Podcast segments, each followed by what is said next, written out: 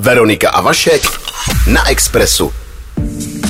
Ano, ano, tak na drátě bychom eh, v této chvíli měli mít opravdového profíka a to Ondře Pivce. Ondro, ahoj, seš tam?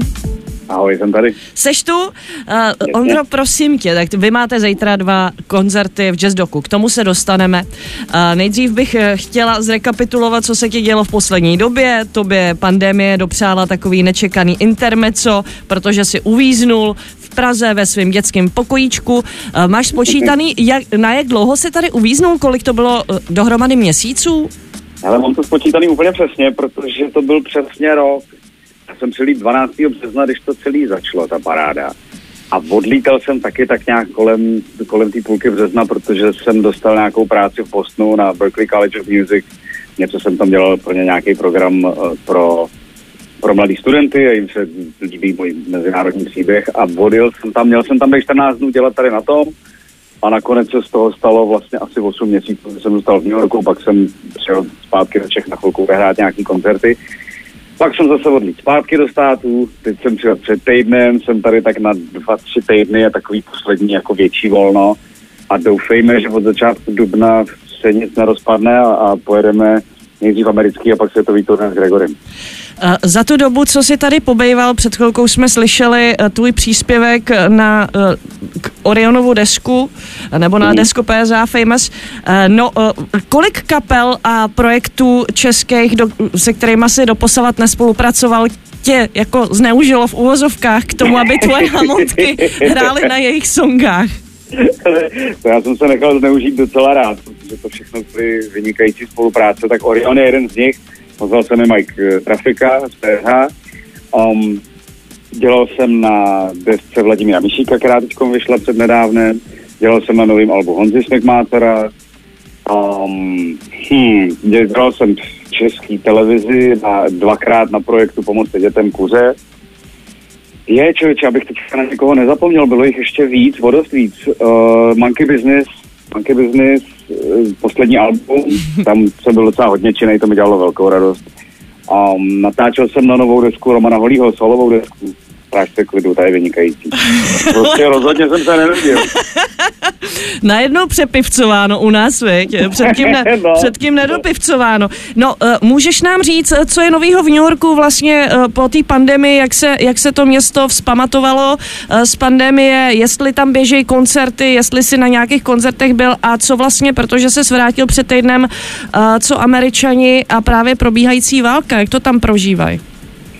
Tak začneme tím trochu více příjemným a to je, jak se New York zvetil z covidu. Oni to tam vedli poměrně takovou jako tvrdou rukou, takže v momentě, kdy se to rozběhlo a byl to fakt jako průšvih, tak uh, se hodně přitvrdili ty nařízení. Oni to za začátku američani moc nechtěli poslouchat, ale v New Yorku trochu jo, protože tam jsou takový zodpovědnější lidi a hlavně vědí, že prostě když bude pandemie, tak nebudou moc pracovat, nebudou moc vydělávat peníze.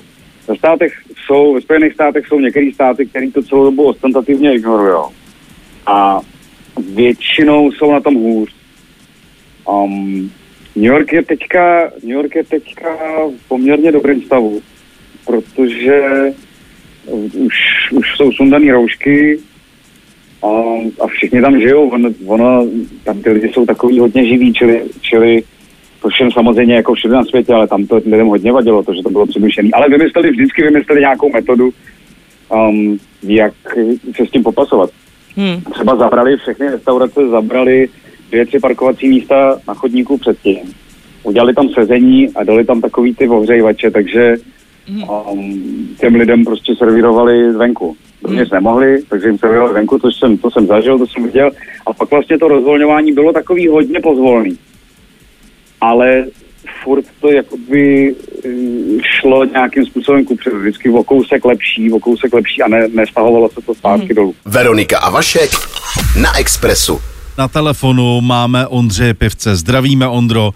Pokračujeme v tomhle tom rozhovoru. Kde jsme se to zasekli, Veroniko? U války. U Jak války. v Americe v současné době uh, řešej v New Yorku válku, protože přeci jen my jsme uh, u toho ohniska blíže, ale Amerika, jak známo, je tomu blíže zase politicky. Tak Ondro, jak to tam probíhá, jakou mají lidi náladu, uh, jak to na ně působí a jak moc se to propírá v médiích?